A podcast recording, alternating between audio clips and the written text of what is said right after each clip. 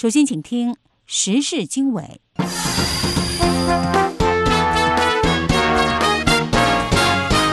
位听众好，欢迎收听美国之音的时事经纬，我是文浩。今天是二零一九年九月四日，星期三，美国东部时间上午十点，北京时间晚上十点。本次节目的主要内容有：香港特首林郑月娥正式撤回逃犯条例修订案，但抗议者坚称五大诉求缺一不可。台湾总统蔡英文表示，排除为香港抗议者寻求庇护而修订难民法的可能性，称现行台湾法律已提供足够的保障基础。台湾三所大学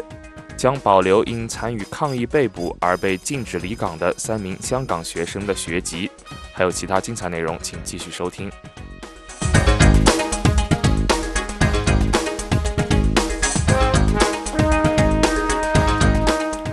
各位听众。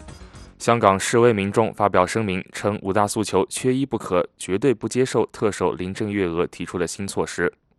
特首林郑月娥星期三紧急召见港区人大代表和建制派立法会议员，之后宣布正式撤回备受争议的引渡条例的修订。林郑月娥在与政府高级官员和清政府的政治精英会面后，在下午六点前。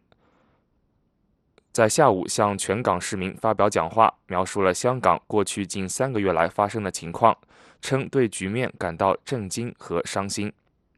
针对示威人士提出的五大诉求，他说政府已经做出过回应，但是为了进一步努力减低社会的纷争，林郑月娥说政府将采取四项新措施，包括正式撤回引渡条例的修订，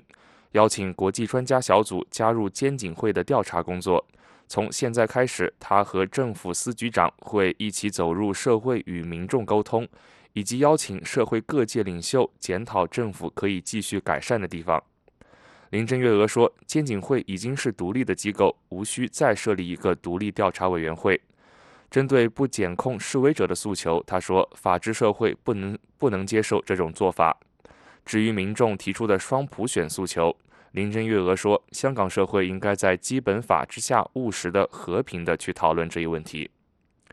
在特首发表讲话后，泛民主派议员立即举行记者会，称政府使出花招，但不肯对根本性的问题做出回应，称特首的新措施太迟太少。大批抗议人士在社交网站上发表评论，拒绝了林郑月娥提出的四大措施和对民众五大诉五大诉求做出的回应。他们坚称五大诉求缺一不可。稍早前，有关林郑月娥可能正式撤回引渡条例的消息传出后，香港股市闻风大涨，最后以上涨近一千点收盘。这里是美国之音的中文节目。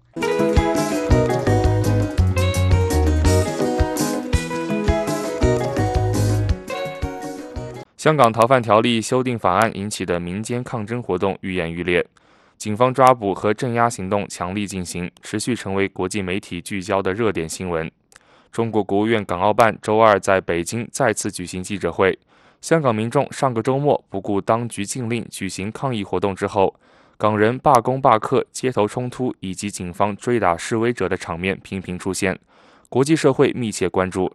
在此之际，路透社公布了香港特首林郑月娥表示，如果有选择，他会第一时间引咎辞职的谈话录音。那么，中国方面对此有什么样的反应？下面是美国之音驻北京记者叶斌的报道。我们知道，香港民众在上个周末不顾当局的禁令举行抗议活动后，港人的罢工罢课、街头冲突，还有警方追打示威者，这些场面是频频出现，而国际社会也在密切的关注中。那么，在这个时刻，路透社公布了香港特首林郑月娥说：“如果有选择，他会第一时间引咎辞职。”这样的一段谈话录音。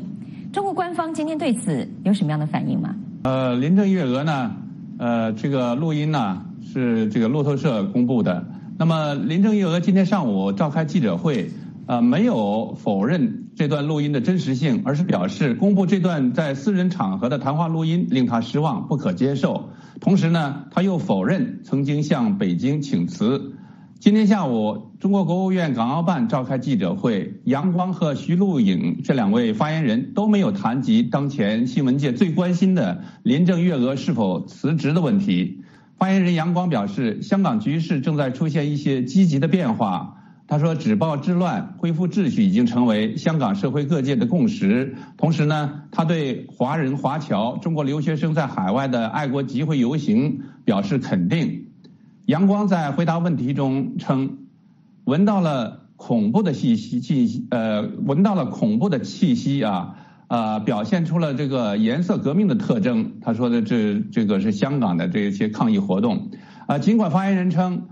香港大多数市民和学生参与了和平的游行集会，希望通过对话解决问题。但是他又称，这个呃港人提出的五大诉求是政治恐吓和政治要挟。今天的记者会呢，大部分提问机会都给了官媒或者亲北京的大外宣媒体，啊，只有少数的这个呃相对比较独立的这个媒体得到了发言的机会。那么，在记者会结束的时候，有记者追问林郑月娥是否辞职方面的这个问题呢？发言人就没有回答，而是离开了会场。下面我们一起来看当时的情况。两个多月来，一些激进分子打着五大诉求的旗号，置全体港人的安宁生活和香港繁荣稳定的大局于不顾，肆无忌惮。实施暴力犯罪，践踏香港的法治和社会秩序，挑战一国两制底线，严重损害了香港和国家的利益。这不是在表达什么诉求，而是赤裸裸的政治恐吓、政治要挟。传媒还有很多问题，很多关注的问题。请问林郑月娥还有自主权去实施吗？你觉得？现在我们特首是不是没有自主权去实施？他现在是有让他不让他去有权没有权辞职的？现在大三一绝对是不可肯动的吗？发言人还表示，香港的双普选必须根据北京提出的路线图和方案来实施。呃，还表示反对派的目标是夺取香港管制权。发言人今天仍然没有回答，呃，是否出兵啊？但是表示呢，这个。如果香港局势进一步恶化，演变成特区政府不能控制的危及呃国家主权和安全的动乱，中央呢也绝不会坐视不理。围绕林郑月娥提出辞职，但是被北京否决的报道呢，中国官媒称路透社的报道是假新闻，而路透社公布林郑月娥的录音以后。环球时报总编辑胡锡进又发推，指责路透社在香港问题上有政治倾向，将新闻报道作为掩护。另外，立陶宛当局召见中国驻立陶宛大使，称中国使馆工作人员参与组织非法活动。啊，情况是这样的：八月二十三号，上百名立陶宛人组成人链声援香港，而一些中国人在场呢，挥舞中国国旗。呃，立陶宛警方以扰乱秩序为由处罚了两名中国公民。今天，中国外交部发言人耿爽称，希望海外中国公民遵守当地法律，理性爱国，啊，要注意保护自身安全。耿爽呢，也否认中国驻立陶宛的外交官有违法行为。语文是密叶斌，我们也注意到，在国际间，包括美国总统特朗普在内，一些西方国家的政要。实际上都对当前的香港局势表达了关注，敦促中国的领导人要和平而且人道的来解决这场香港危机。不过外界也注意到，北京高层到目前好像都还没有出面来表态，这是为什么呢？香港时事评论员李怡接受了我们的采访，他指出，北京出手镇压的威胁一直都是存在的，至于以何种方式镇压，要看国际方面的态度。他说，国际社会。啊，一般都不再相信林郑月娥拥有自主决定权和解决问题的能力。李一认为，指责美国一些政客支持香港民主自由的言论，把有上百万港人参加的反送中运动说成是外部势力策动组织的，是没有根据的。这位时事评论员认为，无视香港社会大众的意志，不回应民间诉求才是问题。他表示，中共领导人迟迟不表态的原因之一，可能是他们不了解多数香港人的想法，或者了解的都是错误的，受到了中国官媒的误导。下面我们一起来听。这是有两个新闻，中国是单方面看到的的现象，跟国际媒体看到的现象是不一样的。问题是大家怎么看这个？呃，如果他只是从他看到这个角度出发的话，那当然是他不容忍，已经讲了很多次了，呃，也不是第一次了，所以也没有什么特别，我觉得，主要是看这国际社会怎么反应。包括当中，包括美国的参议员，他也没有说这个事情要香港特区政府去温和的处理，没有一个人这么讲，就大家都很清楚事情在发生在哪里。那 writer 就是那个外国记者问他的，也是问得很清楚啊，你有没有自主权去讲社会？Yes or no？就这样子，分别就在这里。就是说，如果香港的那个一国两制、港人治港、高度自治已经不存在。或者已经消亡的话，这些就不要骗人了。现现问题在这里，问题是说你林郑表示表面上是他负起责任，但实际上他就躲躲闪闪，不肯回答问题，也不肯负起责任，也不肯回答五大诉求。那那问题就是在就在这里了，是政府的态度让所有的抗争都变得合理。简单来说，就这么一句。呃，与此同时呢，一些商家被官媒点名要求表态，比如服装店 Zara 在香港的一些门市昨天停业，被怀疑参与了三罢活动。呃，共青团中央和环球时报点名要求他们来解释。呃，香港一些反送中的商家呢，在国内的这个中国内地啊，受到了强大的压力，比如香港大班面包西饼店的创办人之子郭永维。在 Facebook 上支持反送中运动，抨击建制派，遭遇了大批小粉红的攻击。呃，这些小粉红呢呼吁要抵制罢买。呃，郭永维本人呢已经发声明道歉。大班公司呢也表示，郭永维个人言论与公司无关。人民日报微博发表文章指，呃，这个郭永维支持乱港。文章称，以冰皮月饼之名的大班这次在冰凉了。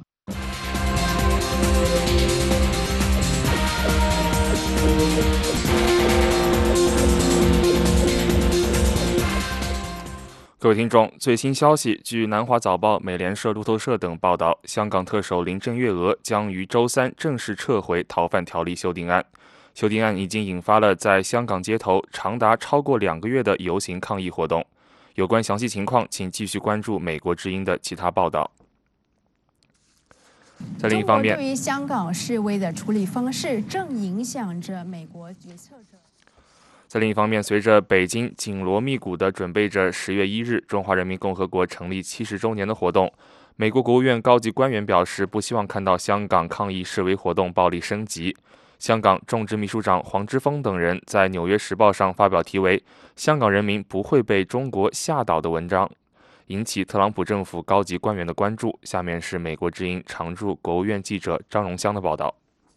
中国对于香港示威的处理方式，正影响着美国决策者对于北京政府的观感，以及呢对于美中重要双边关系里面其他重要议题的呃策略。美国国务卿蓬佩奥最近在呃一个访问当中表示，过去几十年来，美国任由中国对美国的利益横行霸道，但是他认为美国总统特朗普不会再允许这样的情形继续发生。不过呢，另外啊，有一位同情香港示威群众诉求的美国官员私底下指出了一个残酷的现实，那就是香港不再是这个地区里唯一的一个国际金融中心，包括了北京、上海等等呢，都可以为中国来呃纳入广大的财源。因此呢，如果北京政府采取措施，任由香港的金融市场崩溃，并不是没有这可能性。另一方面，香港的社会活动呢受到全球的关注，而对于“一国两制”的可行性也受到众多的质疑。下面我们来看看一篇电视报道：今天在香港发生的事情，可能明天在台湾发生，就是人们在列侬墙表达的担忧。列侬墙是为支持香港的抗议而建的。中国的这样的压力之下。一国两制的这样谎言之下，一国两制是中国为治理香港而建立的模式，也是中国希望有朝一日应用于民主台湾的模式。但这里几乎没有人想采用这个模式。我觉得是不行，而且我们都反对这个制度。就是像我刚刚讲的，我觉得台湾还是需要在一个民主法治的环境之下，但中国他们是一个集权国家。中国宣称对台湾拥有主权，尽管台湾已经自治七十多年。虽然许多人支持与北京建立更紧密的经济联系，但民调显示，绝大多数人反对香港式的安排。啊，We want to，我们想保护自己，我们想确保中国处理香港问题的方式不会发生在台湾。To Taiwan，台湾政府一直直言不讳地支持香港的抗议活动。And we are，我们在密切关注，相信台湾人民也在密切关注中国政府如何处理香港问题。Chinese government is dealing with Hong Kong. We are very concerned. 我们非常担心中国政府可能试图用更暴力的方式镇压抗议者。随着香港局势变得更加暴力，台湾一些人提供的不仅仅是象征性的支持。活动人士与美国之音分享的这段录像显示，台湾居民向香港捐赠香港急需的头盔。到目前为止，该组织已经送出了六百多个头盔。有些香港人搬到了台湾，虽然目前人数不多，但在不断的增加。书商林荣基就是其中之一。他曾被中国大陆的警察拘留，但在保释期间逃到了台湾。所以其实呃呃想是想想想念香港啊，但是这边也是生活的比较愉快。林荣基经营铜锣湾书店，出售批评中国领导人的书籍。他是二零一五年失踪的五名香港书商之一。林荣基正试图在台北重开这家店，但没有回香港的计划。你有一天会可能是失踪的，莫名其妙，哪里哪里有有有人身安全的？所以说。将来香港还是给中国大陆全面管制的话，没有一个香港人是安全的。台湾总统已提出以人道主义理由接纳一些香港人，这激怒了中国大陆。目前还不清楚有多少人接受了这个提议，因为台湾缺乏正式的庇护程序。但很明显，香港和台湾都在盯着北京，并且在某种程度上互相帮助。美国之音加洛台北报道。在美中贸易纠纷悬而未决，并且在双方未能达成一个贸易协议之下呢，美国总统特朗普似乎更能够接受他鹰派顾问的建议，在对华政策上采取强硬的做法。而其中的一个例子呢，就是南中国海。这个星期，美国和东盟呢，在南中国海地区呢举行这个海上共同联合军演。由于呢是在中国与东盟十国的类似军演之后举行，在某些程度上面也视为是对北京政府的一个回击。美国之音继续为您播送中文节目。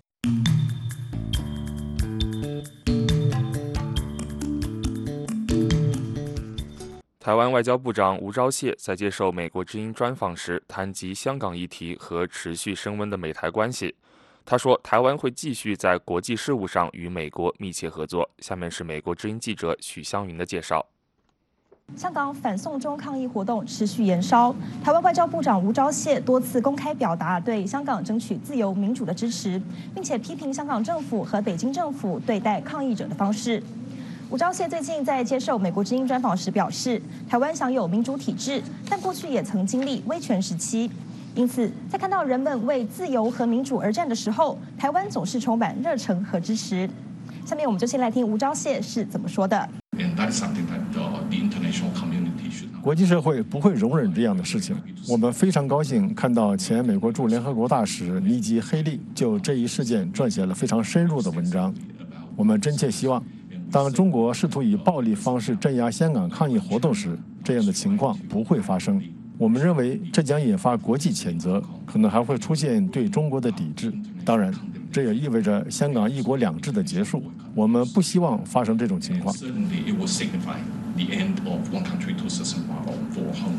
吴钊燮说：“台湾密切关注中国政府如何处理香港的议题。台湾非常担心中国会以暴力的方式来镇压抗议者。台湾会确保中国和香港打交道的方式未来不会出现在与台湾的接触上。”吴钊燮还说：“国际社会不应该容忍中国政府对待香港的暴力行为。”我们继续来听吴钊燮是怎么说的。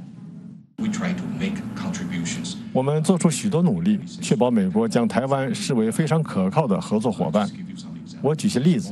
在朝鲜问题上，台湾是美国制裁朝鲜非常密切的合作伙伴。在反伊斯兰国联盟方面，台湾做出了许多实质的贡献。在宗教自由方面，华盛顿特区去年举行了宗教自由会议，我们以此为基础举办了第一场区域性的会议。我们还与美国合作，向委内瑞拉提供人道主义援助。纵观上述例子，表明台湾是国际事务的积极贡献者。美国珍视这一点。国务卿蓬佩奥说：“台湾的民主是个成功的故事，是个可靠的伙伴和对世界有益的力量。我们喜欢对这种台湾的描述，这也有助于推动台湾为国际事务做出更多贡献。”而在美台关系上，吴钊燮说，目前可说是处于有史以来的最佳状态。台湾总统蔡英文过境美国得到很好的接待是一个指标，另一个指标是军售。美国已经公告了总价值超过一百二十亿美元的对台军售，当中包括过去非常难向美国取得的先进中程空对空飞弹，以及国务院最近批准对台湾出售的 F 十六 B 型战机。此外，北美事务协调委员会更名为台湾美国事务委员会，也凸显了美台关系的进展。吴钊燮说，台湾和美国最近几年在国际事务上的密切合作，提升了美台之间的关系。吴钊燮期望美台关系未来能够有更多的进展。经济上，希望能和美国签署双边投资协定或双边贸易协定，加强美台的经贸关系。政治上，希望更多美国高层级官员访问台湾。吴钊燮还说，特朗普总统和彭斯副总统都是台湾坚定的支持者。美国国家安全委员会、国务院和国防部也都是台湾的好朋友。他们持续保证，美中贸易争端和台湾没有关联，不会影响到对台湾的关系。这里是美国之音的中文节目。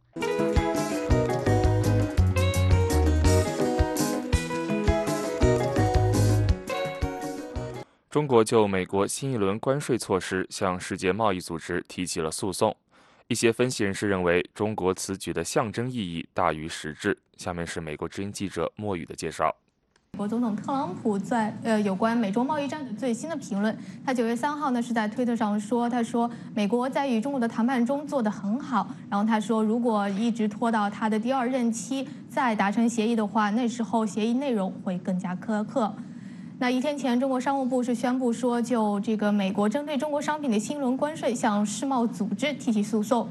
我们知道，美国星期天是开始对包括服装、鞋子在内的中国商品加征百分之十五的关税。中国也是对美国会以关税报复，对农产品和原油等加征关税。中国没有公布此次诉讼的具体内容，但是表示诉讼针对的是美国对华价值三千亿美元商品加征关税的措施，并称这些措施严重违背中美两国元首大阪会晤的共识。那我们知道，特朗普政府政府是表示呢，这个对中国商品加征关税是为了惩罚中国的不公平的贸易做法。但是中国认为这些问题应当诉诸这个贸易争端解决机制，而非采取单边行动加征关税。一些贸易专家认为，中国的这个理由很可能能够在这个向世贸组织提起的这个诉讼中站住脚。但是问题是中国可能等不到结果，或者说是要花很长时间才能等到结果。那么下面来听听彼得森国际经济研究所贸易专家哈夫鲍尔他的观点。之后会要设立一个专家小组，听取案件双方陈词。但是组建专家小组需要时间，专家小组给出裁决很可能就要到二零二零年。年了，到那时候都不知道还有没有上诉机构，因为上诉机构在十二月二十日左右可能会因所需法官数量不足而无法工作，这样就没办法确认或修正专家小组的裁决。没有上诉机构的话，裁决没有任何效力。那我们知道，这几个月以来呢，世贸组织的争端解决机构是面临危机。华盛顿拒绝启动上诉机构法官候选人的甄选程序。那世贸组织的规定是说呢，任何裁决都需要由上诉机构至少三名法官法官的签署。那如果到今年年底之前没有任命新的法官的话，上诉机构就会只剩下一名法官，就到时候就无法正常运作了。一些贸易专家认为呢，鉴于世贸争端解决机制耗费时间，再加上机构本身存在的这些障碍，中国向世贸组织起诉美国的做法其实是象征意义大于实质。那我们下面来听听华盛顿智库战略与国际研究中心贸易专家威廉莱因斯他的观点。我相信美国如果败诉，肯定会上诉，但是上诉不会有结果，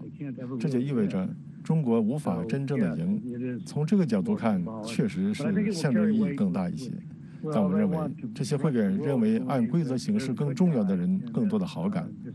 中国想要向世界展示他们在这场争端中是好人，秉持国际贸易制度，遵守规则，而美国没有遵守规则。那中国商务部在这个九月二号的这个声明中也是说，他说这个中国将根据世贸规则来捍卫自身的权利，维护国际多边体制。其实这是中国向这个世贸组织就美国总统特朗普对华关税政策发起的第三次挑战。那根据世贸组织的网站显示，中国前两次诉讼都尚未做出得到就是裁决。那其中一个呢是进入了专家小组的程序，还有一个还在磋商阶段。白银是说，在这场美中的贸易纠纷当中，其实双方都并不是那么的清白，在世贸组织也有很多的交锋。那世贸组织的网站显示，美国也有就中国的报复性关税措施在世贸组织对中国提起诉讼。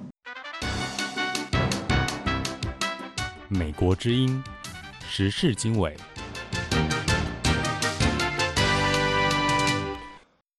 在香港抗争和美中贸易战不断升温的形势下，中共中央宣布将在十月份召开第十九届四中全会，但没有公布具体日期。距离上一次中共中央全会已经有二十个月的时间，这场被外界漫长等待的会议为何拖这么久？又为何选择在此刻召开？新华社报道，四中全会将研究推进国家治理体系和治理能力现代化等重大问题。如果香港问题和贸易战无法解决，习近平的治理能力是否会在四中全会上遭遇重大质疑？他能否借由会议巩固权力，还是丧失权力？美国之音的时事大家谈节目请来了人大校友鲁南和自媒体小明之星的主持人、独立视频人小明。小明表示，中共独裁者可坐拥无限权力，但无需承担同等的责任。这个时候开会固然很不利，但是不开会就更加不利，因为有党章说了，原则上要一年开一次中央全会，现在已经隔了一年零八个月了，迟迟不能召开四中全会，已经是流言四起。如果再继续拖下去，习近平在政治上会更加被动。等于承认自己缺乏自信心，缺乏驾驭全局的能力，那这个代价其实更大。另外，我们需要特别说的一点，就是说我们不要过高的估计香港问题、贸易战问题对习近平权力的影响。在中共这个专制独裁体制下，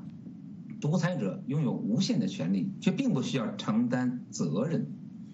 只有丧失了权利。他才会承担责任，而不是因为承担了责任才导致丧失权利。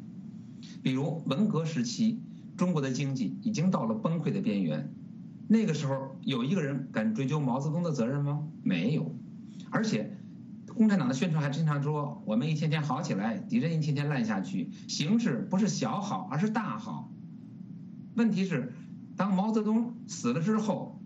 毛泽东的小集团失去了权力，四人帮才成了替罪羊。所以这是中共产党政治的特点，不要把这个权力和这个责任关系看得太重。鲁南说，经济发展是习近平的维稳来源，贸易战严重威胁其政权的稳定。呃，我同意刚才小明先生讲，就是在文革的时候，呃，把这个经济搞成崩溃的边缘，民不聊生。但是那个时候没有见很多的反抗活动。那么这个没有，我们没有见到这个反抗活动，是因为共产党的隐威，包括毛泽东当时的隐威是，呃，占着绝对主导的地位。当时中国的老百姓都把他当作神一样的供奉，毕竟他是打江山出来的。但是事到今天的以后，情况有了很大的变化。习近平的执政不具备有全民都。共同赞成的这么一个合法性，它不是通过民选，它也不是通过，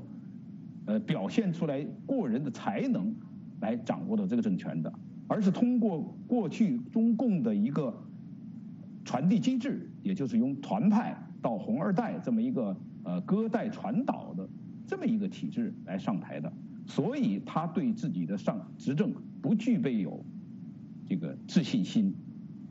那么，支撑他能够继续连续执政、支撑中共体制能够继续稳维维持下去的一个重要因素，就是中共这么多年依靠在经济上的迅速的成功，导致了大量的资金能够掌握在他手里边，维持了这个国家机器的运行。所以，当贸易战打到一定程度的时候，影响到它的这个经济的来源，尤其是当维稳经费不能为继的时候，那么这时候会严重威胁到他的这个政权的稳定性、执政的这个正当性。小明表示，中共对贸易战无解，就把重心回归于国内。其实，用中国老百姓一句俗话来讲，这就叫。虱子多了不咬，债多了不愁。实际上，这个贸易战的问题，经过了一年多之后，人们已经麻木了。这是共产党他在目前的一个实质问题，并不是说他们多么从容了。因为这个问题大家都已经感觉到了，而且实际上又没有解，所以这个问题现在大家只能顺其自然，否则怎么办？因为没有办法。主动权不在共产党手里，主动权在川普手里。而且最近一次，川普在五千多亿美元中国商品全加百分之五关税之后，中共当局已经挂出免战牌来了，是不是？他已经宣布了，我们不再讨论这个问题，而且不再讨论继续如何去回应美国的问题，而是讨论如何把五千亿加的这个税如何去掉的问题。所以这等于是。习近平他们已经认输了，在这个问题上，不是说他们从容了，而是现在已经挂免战牌回避这个问题了，这才是问题的实质。所以说，整个这个现在他们的这种国内转移国内注意国内问题，实际上是因为拿贸易战问题无可奈何。鲁南表示，中央全会全都全部都由一尊预先定调，中共没有商讨这样的传统。呃，我觉得讨论不是这个共产党的这个相对的一个传统，说这个事情咱们大家讨论来大家解决。呃，过去是从来没有过，不论是从庐山会议啊等等啊一系列的这个会上面，基本上开中央全会都已经是领导人已经定过了调子，也需要执行的这么一个层面上。另外一个角度来说，也现在也没有什么事情可讨论的，就正如小民像刚才所讲，在贸易战的问题上面，轮不上。中国政府现在来讨论什么？现在是川普掌握了主动权，他要兼加加关税、减关税、征收不征收，包括谈判的条件，都被川普紧紧地攥在手里边。他要和什么问题挂钩？比方说和香港问题挂钩，比方说和其他的问题挂钩，新疆的问题等等挂钩，也都是由川普。川普的行政手法让共产党。没有办法再像过去和历任美国总统打交道的那样，先虚与委蛇，然后签了协议以后再不执行。而川普总统的行事风格不是这样的，不允许你这样做，他是非常强有力的一个这个立场的这么一位总统。好的。所以在这个问题上面，中共没有什么好的选择。嗯哼。另外一方面，中共现在行事的手法已经定于一尊，都是在习近平的。掌握之中，习近平的喜怒哀乐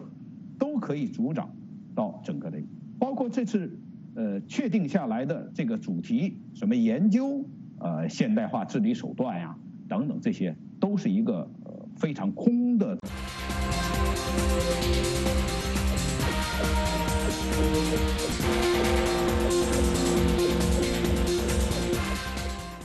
香港众志秘书长黄之锋、香港民主派立法会议员朱凯迪和香港学联前秘书长岑奥辉，九月三日抵达台湾，与包括执政党民进党在内的台湾各主要政党接触，希望台湾各界全力支持香港的反送中运动。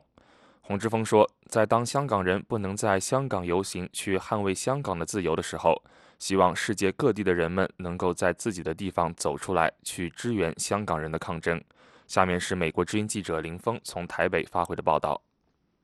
黄之锋对媒体表示，他们此行主要有三个目的：首先是针对香港特区政府有可能在十月一号中国七十周年国庆到来前动用紧急法的情况，呼吁台湾政府以及台湾各党派能够共同反对港府动用此法，以戒严和白色恐怖的方式镇压反送中运动。第二是希望台湾政府和立法院能够落实以及出台一些政策，保证目前在台湾寻求人道援助的香港人的安全。第三是呼吁台湾民众能够在十月一号前，能够通过街头行动来表达对香港的支持。过去很多的台湾人也会说，今天香港，明天台湾。但我觉得最好的理想应该是今天台湾，明天香港。香港可以像台湾一样，成为一个有民主自由的地方。他还表示，希望支持香港能够成为台湾跨党派和全社会的一个共识。不管是哪一个党派或是背景的总统参选人，我们也希望支持香港反送中是可以成为一个台湾的公司，这个是我们希望的。不管是韩国瑜。呃，还是柯文哲，还是不同党派的朋友。当香港现在已经面对一国两制全面的崩溃，我们面对北京的压迫，我觉得其实香港跟台湾已经是一个命运共同体。所以，台湾民主派立法会议员朱凯迪说：“他们来是希望能够和台湾一起争取胜利，因为香港的。”在这一波很重要的民主运动当中的胜利，其实我觉得，从台湾人民的角度，也是，呃一种胜利，因为大家都知道，其实我们是在同一条，呃抵抗，呃威权的战线上面。朱凯迪表示，香港人的民主抗争即将进入一个非常艰难的时期。情势可能会恶化，在一线抗争的港人将面临更严重的冲突和更严厉的抓捕，因此希望台湾政府以及各政党为未来可能发生的情况提早准备。台湾执政的民进党党主席卓荣泰、秘书长罗文嘉和副秘书长林非凡三日下午在民进党总部会见了黄之锋等三人。卓荣泰表示，自由、民主、人权是普世价值，也是人民的基本需求。他非常诚挚地希望香港人在争取和巩固既有的自由人权之外，在这次反送中公民运动中能够平安度过。他也希望台湾民众能够关心和支持港人为自由、民主和人权所做的奋斗。前台湾太阳花学运领袖、民进党副秘书长林非凡说：“我们都呃认知到，啊，香港问题其实是一个呃国际问题，也同时是人权问题。那我们相信，包括呃台湾在内的国际社会，呃都已经高度理解一国两制的崩解是一个极大的政治危机。”在此之前，黄之锋、朱凯迪和陈奥辉三人。三号下午，首先与时代力量党主席徐永明、立法委员黄国昌和立法院党团主任陈慧敏举行了会晤。时代力量党主席徐永明表示，对于香港政府会不会动用紧急法，台湾应该表示关切。对于香港是不是要动用紧急法，我想台湾这边应该予以表示关切。好，好，这是违反普世的人权价值，将一百年前。港英时期的法律拿来用，好，我相信这是文明社会没办法接受的。中国官媒《环球时报》质疑黄之锋或借机潜逃，但黄之锋表示他肯定会回香港。按计划，黄之锋一行三人的台湾之行共两天，还将会晤台湾最大的在野党国民党，以及赴台中出席光和基金会的座谈。北京多次指责台湾是目前香港乱局的幕后黑手。八月三十一号，中国大陆海协会副会长孙亚夫在两岸关系天府论坛开幕式致辞时说：“民进党及其当局策动和支持香港暴乱，并利用香港混乱局面攻击‘一国两制’。”他还表示，台湾总统蔡英文不是捡到枪、捡到炮，而是制造枪、制造炮向大陆射击。台湾总统蔡英文九月二号听取了国安会有关香港情势专案小组的简报。他表示，台湾坚定支持香港的民主和自由，也希望香港社会能够尽速恢复稳定。他说：“我们要严正呼吁北京当局，应该信守对香港高度自治的承诺，切勿以台湾其他国家对香港民众的关心作为指控外力介入的借口。”对于路透社披露，香港特首林郑月娥在闭门讲话中谈到，她目前化解危机的政治回旋空间非常有限。以及若有选择，她会选择辞职的消息。黄之锋表示：“哦，他最好快点离开香港啊。”黄之锋对美国之音说：“对于林郑月娥这个从来不是香港人选出来的特首，我觉得他其实也不想当特首，香港也不想当当特首。”香港立法会议员朱凯迪对美国之音说：“这就是为什么五大诉求里没有要求林郑月娥下台的诉求。”那五大诉求里面，大家可以留意是没有林郑月娥辞职的，因为我们觉得，在一个人辞职换一个人上来，但是体体制不改的话是没有分别，所以就换成说五大诉求第五点是要要求双普选。对，美国之音记者林峰台北报道。这是美国之音的时事经纬节目。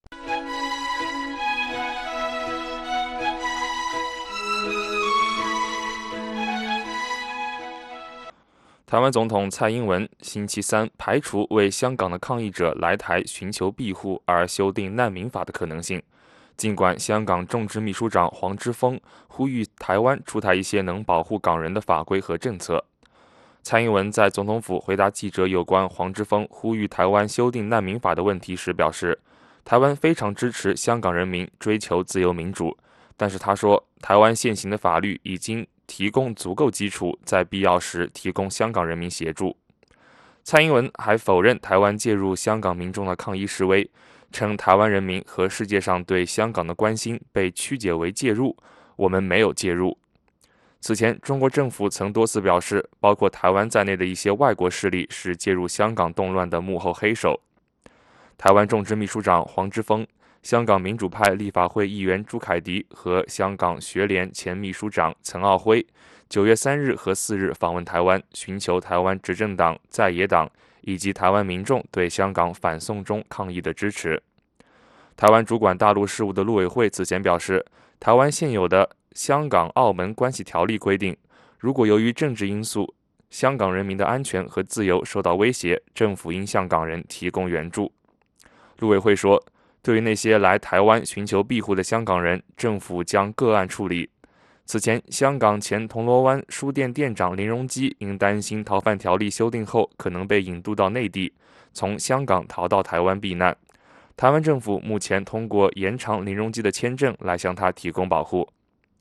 台湾民进党政府2016年上台后推动难民法草案的立法，目前已经在立法院通过一一读。但是该草案的主要对象是外国人和无国籍人，大陆人和香港人来台申请政治庇护，则按《两岸人民关系条例》《香港澳门关系条例》来处理。台湾行政院发言人古纳斯九月四日表示，台湾现有的法有关法律和法规足以因因因应遭到政治压迫来台寻求协助的香港人。不过他说，目前尚未有港人来台申请政治庇护。台湾三所大学星期三表示，他们将帮助在他们学校注册的港生保留学籍，等候他们日后返校。此前，三名香港学生因涉嫌参加香港的抗议活动被警方逮捕，并被禁止离境。乔生李倩莹、黎晴志八月二十九日因涉嫌在深水埗骚乱被捕，尽管他们已获得保释，但香港法院禁止他们离境。另外一名罗姓学生也涉嫌参与八月十一日的一个抗议活动，被被禁止离境。台湾教育部学特司长郑乃文表示，教育部已公告各大学，如果港生在香港遭遇特殊情况，要立即遵循校安通报系统回报，教育部会将同将会同陆委会提供必要帮助，妥善安排学生注册和上课事宜。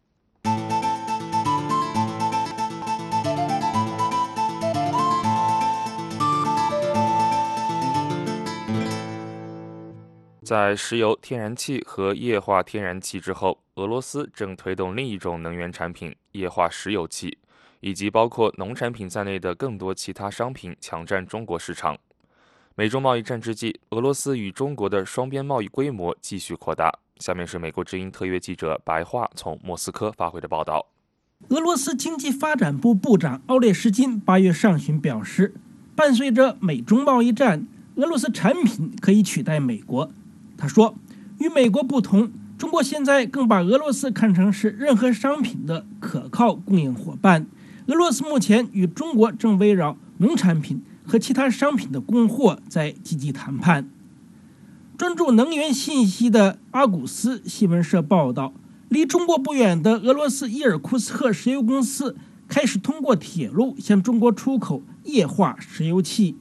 第一列满载十个气罐的液化石油气的火车，八月二十八日抵达中国满洲里的远东气体转运码头卸货。俄罗斯与中国目前已经扩大双方石油管道的输油能力。今年年底。连接俄罗斯西伯利亚和中国东北的两国天然气管道也将开始输气运营，位于俄罗斯北极地区的液化天然气也开始向中国供货。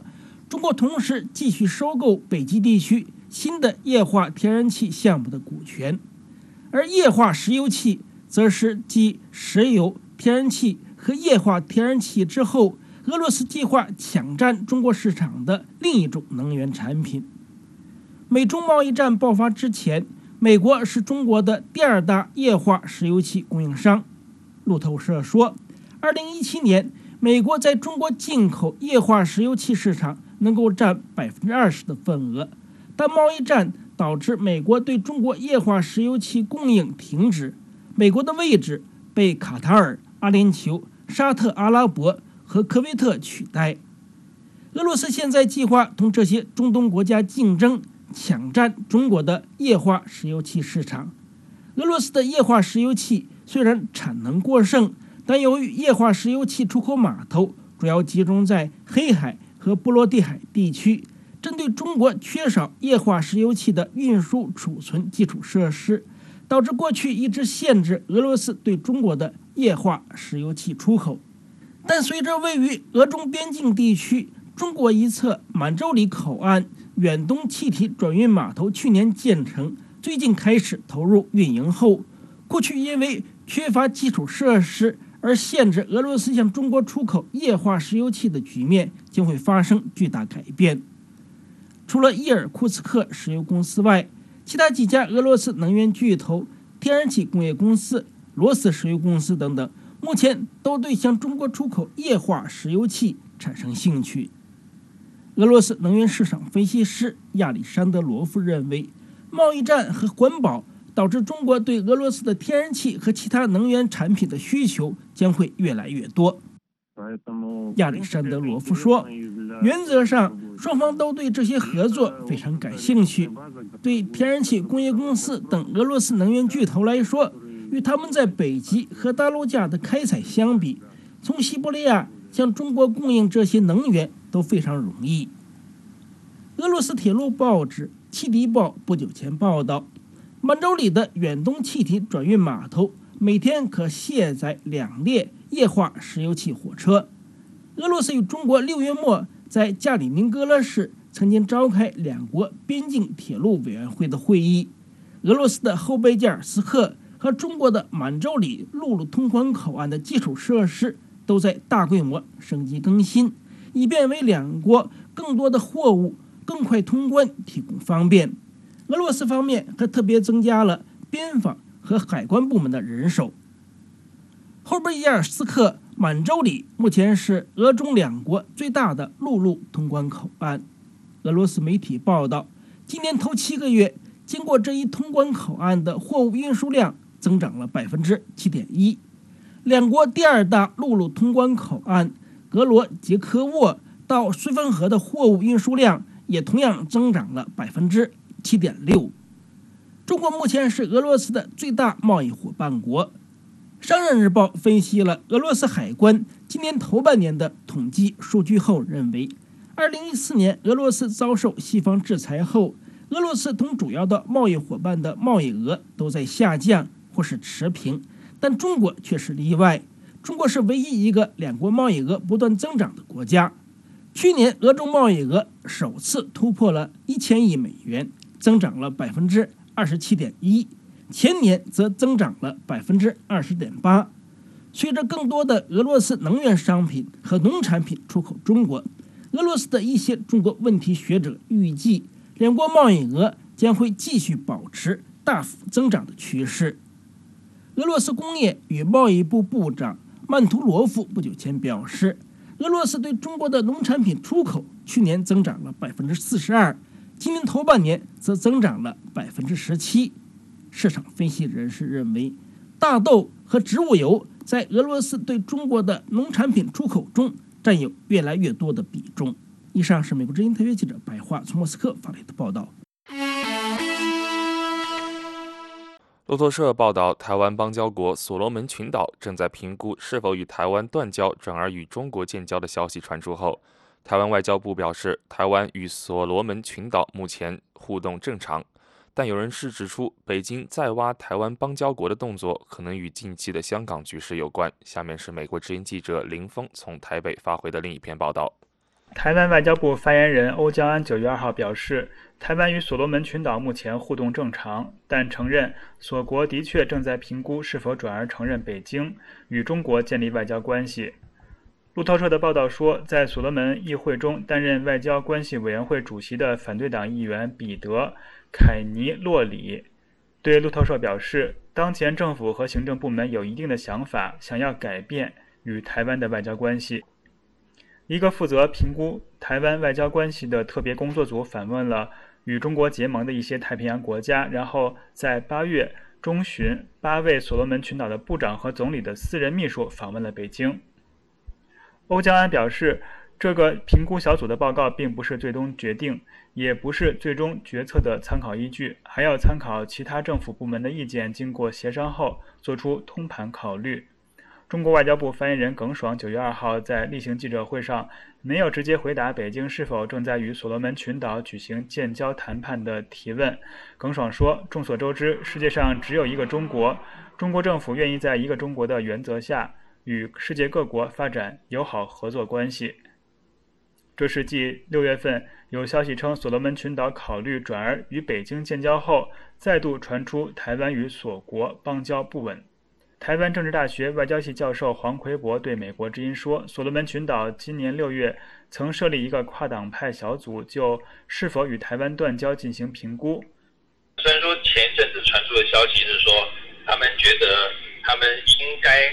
可能会跟台湾继续保持关系，但那个消息呃不是经过最后证实的。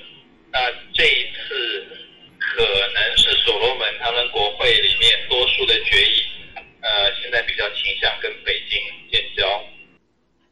民进党立法委员罗志正表示，目前传出台湾与所罗门群岛邦交不稳的消息，或许与香港局势有关。他说，中共目前对台湾的外交攻势也反映在香港的立场上。香港的局势如果越乱，也会逼中国对台湾动手。但他也强调，中国对台湾的外交打压从来就没有停止过。台湾政治大学教授黄奎博认为，北京挖台湾邦交国所罗门群岛的动作不一定与香港有直接联系。他说：“呃，这两件事，我觉得这两件事不必连在一起啊，因为北京处理香港问题已经焦头烂额了，反而他现在如果主动的去强取所罗门群岛的话，其实会更让台湾一部分的人民认为说。”那既然这样，台湾就更应该借着援助香港、支援香港来对抗北京。台湾外交部发言人欧江安表示，台湾与所罗门群岛近期互动正常。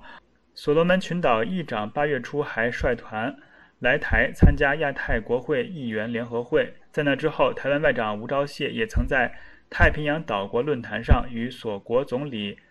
索加瓦雷举行过会晤。两国外长还签署了互免签证协议。目前，台湾还有十七个邦交国。在台湾总统蔡英文任内，北京先后挖走了台湾五个邦交国。美国之音记者林峰台北报道。这是美国之音的时事经纬节目。数百名哈萨克斯坦人星期三在三座城市举行集会，抗议政府新建中国工厂，并要求禁止一项政府希望引入投资和带来就业的计划。哈萨克斯坦的邻国中国已经是哈萨克斯坦最大的投资者和贸易伙伴，但是北京对新疆少数民族的去极端化做法，导致哈萨克斯坦反中情绪高涨。抗议首先从西哈萨克斯坦的一个工业小城镇开始，大约一百名民众星期天举行了集会。各位听众，美国之音的实时经纬节目先播送到这里。这次节目的导播是陆阳，我是文浩，感谢收听。下面将播报新闻。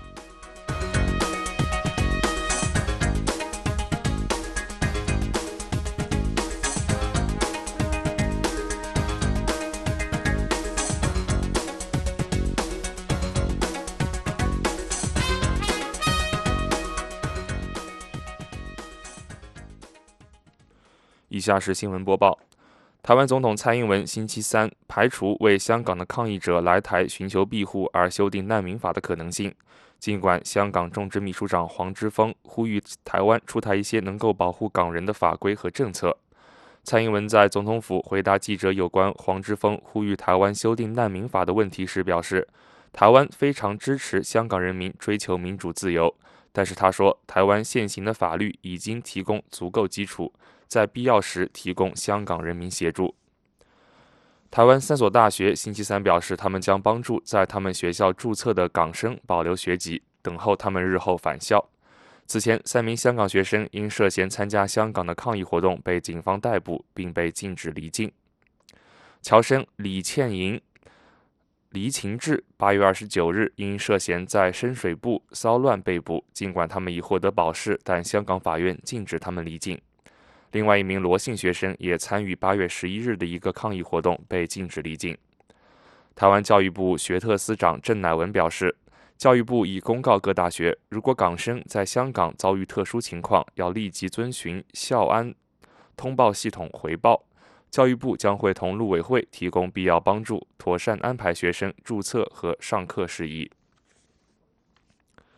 在反逃犯条例修订风波。抗议不断升级之际，香港特首林郑月娥九月四日傍晚宣布正式撤回造成香港社会几个月来冲突不断加深的逃犯条例修订。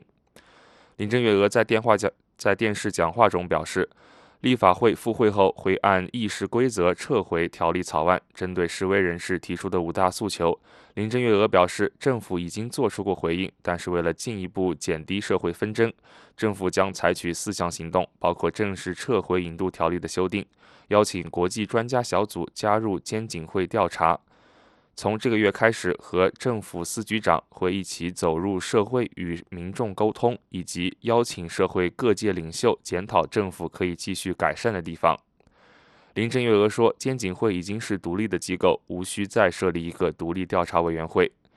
针对不检控示威者的诉求，他说：“法治社会不能接受这种做法。”但是他承诺未来会认真听取监警会提交的报告。至于民众提出的双普选诉求，林郑月娥说，香港社会应该在基本法之下务实的和平和平和的去讨论这个问题。此前，林郑月娥下午四点急召一些司局长、行政会议成员、建制派议员、港区人大代表及全国政协委员到礼宾府见面。有消息称，特首林郑月娥将透露将正式宣布撤回逃犯条例。不过，大批抗议人士在社交网站上发表评论，拒绝林郑月娥提出的四大措施和对民众五大诉求做出的回应。他们坚持五大诉求缺一不可。为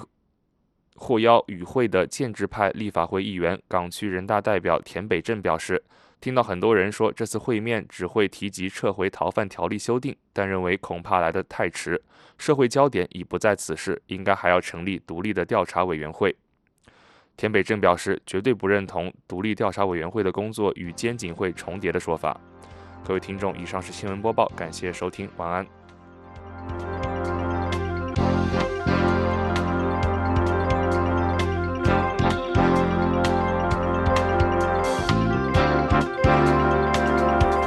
各位听众，美国之音现在结束今天下午六个小时的中文广播，下次广播从北京时间上午六点钟开始。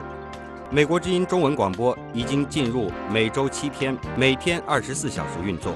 欢迎您通过网站 voachinese.com 或者亚洲七号卫星以及亚太五号卫星收听收看美国之音的节目。